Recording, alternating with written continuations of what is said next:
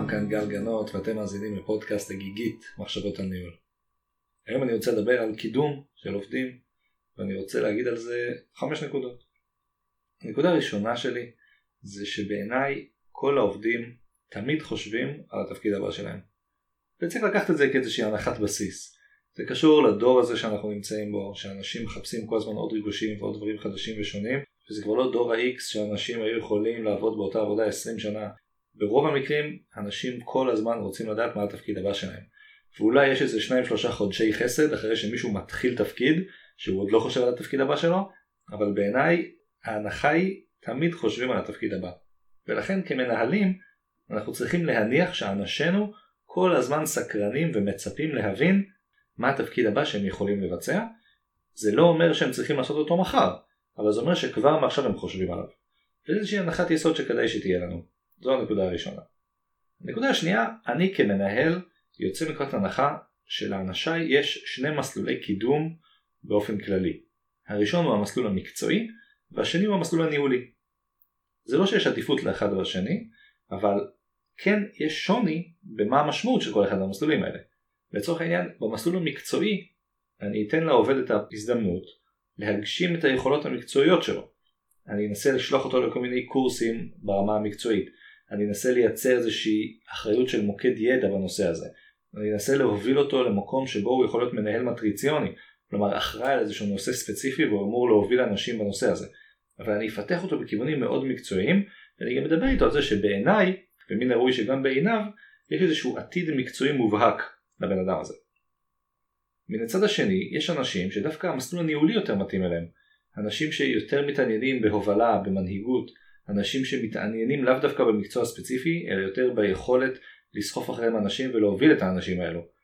החל מהבסיס של להעביר משוב לאנשים וללוות את האנשים, את העובדים, כאלה בקבלת החלטות וביציאת תהליכים, וגם הם רואים שזה מה שמעניין אותם, זאת אומרת הם נמשכים יותר לזה אל מול הפן המקצועי.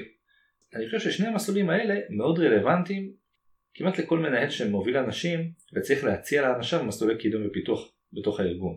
עכשיו זה נכון שאפשר גם הרבה פעמים להתקדם כשעוברים בין ארגונים, אני כאן מנסה לתת כל מיני כלים לאיך אתה יכול לקדם אנשים בתוך הארגון שלך.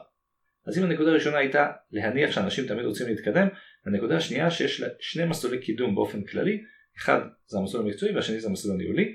לצד זה אני אגיד את הנקודה השלישית שיש מה שאני קורא אחריות רוחב או פרויקטי רוחב.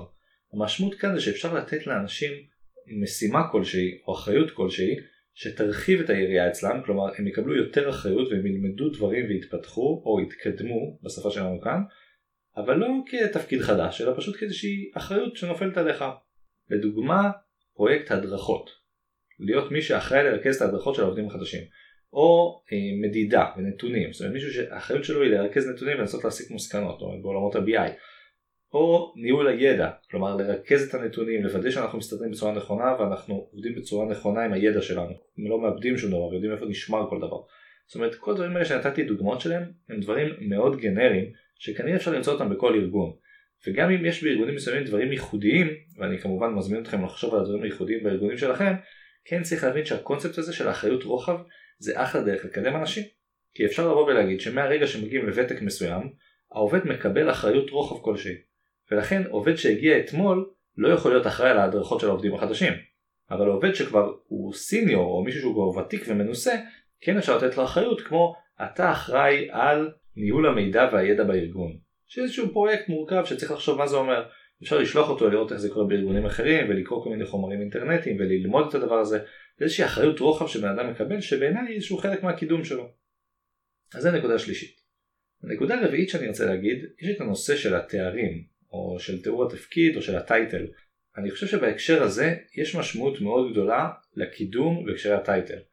כי עם כמה שאנחנו יכולים להגיד שזה רק משהו שכתוב על הנייר או בלינקדין או בכתובת מייל, אני חושב שבסוף תפקיד של בן אדם מושפע מאוד מהטייטל שניתן לו, מהשם שניתן לתפקיד. עכשיו, יש כאן עניין של סמנטיקה לפעמים. איך בדיוק אתה מתאר את התפקיד? אני חושב שזה הכי משפיע על הבן אדם שעושה את זה, וזה הרבה פחות משפיע על הארגון בכללותו. כלומר, אם תמציא עכשיו איזשהו טייטל מפוצץ, יכול להיות שזה מאוד יהיה טוב לאדם שעושה את התפקיד, וזה לא כל כך ישפיע על הארגון. עכשיו זה נכון שבארגונים מאוד גדולים יש דברים מאוד מסודרים וארגון משאבי אנוש לאו דווקא ייתן לעשות את כל הדברים הגמישים האלה, כי צריך להיות תהליך מאוד סדור כדי שאתה מגיע לטייטל מסוים, אבל בהרבה מקומות כן אפשר לשחק עם זה, ואני חושב שזה אחלה כלי שלא עולה הרבה לארגון, אבל יכול מאוד לעזור במוטיבציה של העובדים, וגם לייצר את התהליך הזה של הקידום. כי אם אני בתחילת הדרך מגדיר שיש כמה רמות של ניסיון אצלי, או כמה רמות של נקודות קידום לעובד, זאת אומרת אתה עובד רמה מסוימת ואז אתה יכול להתקדם לרמה הבאה, ואז משם אתה יכול להתקדם לרמה הבאה, הטייטלים האלה יכולים מאוד לעזור בקידום. וטייטלים דרך אגב יכולים להיות מקצועיים או ניהוליים, שזה גם יכול להיות טייטלים שקשורים לרוחב, כלומר מישהו אחראי הדרכות זה איזשהו טייטל שאתה צריך להגיע אליו. וכל השלבים האלה בדרך זה בעיניי נקודות אחיזה במסלול הקידום. כשאדם חושב איך אני רוצה להתקדם, הוא יכול לראות אני מתחיל כאן ואז אני עובר לשם ואז אני מתקדם לשם, והמקומות האלה שהוא קופץ ביניהם זה פשוט יכול להיות טייטלים שונים או אחריות רוחב שמגיעה, או באמת הצעידה במסלול המקצועי או הניהולי. זה דרך אגב בעיניי חשוב כן להבדיל בין המסלולים האלה, כלומר אם מישהו מתפתח במסלול אחד הייתי רוצה שהוא לא יקבל תכנים של מסלול אחר, כי אני חושב שראוי לבדל אותם, ואז באמת ניתן קצת יותר יוקרה לסוג המסלול שבחרת. זהו, נקודה חמישית שאני ארצה להגיד, שבעיניי אי אפשר לנתק אותה מהסיפור של קידום, זה למידה והכשרות. למידה, אמרתי את זה כבר כמה פעמים בפודקאסט כאן, היא תהליך בלתי פוסק. אפשר תמיד ללמוד ולהתפתח להרבה מאוד כיוונים. אני כן חושב שכשמדברים על קידום, מן הראוי שזה יבוא יד ביד עם הכשרה, כי בסופו של דבר, כשאני בוחר למשל לקדם מישהו למסלול המקצועי, שכמובן אני מאוד מקווה שזה יהיה ביוזמתו וביחד עם הבחירה שלו, אבל כשאני בוחר אותו, ברור שצריך להגיע עם זה הכשרה מקצועית. אותו דבר עם ההכשרה הניהולית, וגם בהקשר לאחריות הרוחב. אנשים צריכים לקבל את ההכשרות המתאימות, כי בלי ההכשרות האלה, כשאני אומר למישהו, תשמע, קיבלת איזשהו מסלול או קיבלת איזושהי אחריות, ולא הכשרתי אותו לכך, אני חושב שזה קצת ריק מתוכן. צריך להשקיע בעובדים, צריך להכשיר אותם לתפקידים האלה, ואז זה גם נותן את העומק למסלול שהם בחרו, כי הם מבינים שיחד עם המסלול הזה יש אחריות מסוימת, אבל גם יש הכשרה מסוימת. כלומר, גם הארגון בא ונותן לכם כדי לקדם אותם. זהו, אז אמרתי כמה דברים בהקשרי קידום עובדים. התחלתי מזה שכל העובדים בעיניי כל הזמן חושבים על הדבר הבא, וכדאי שאנחנו נשחק את המשחק. כלומר, נגיד להם שאנחנו מודעים לזה, ונגיד להם שיש להם כל מיני דברים בהמשך שיכולים לקרות, ניתן להם פחות או יותר את הטווח זמן עליהם אנחנו מדברים. עדיף שעובד ידע שהוא מתקדם, אבל בעוד שנתיים, משהו שאף אחד לא ידבר איתו על זה עד לחודש לפני.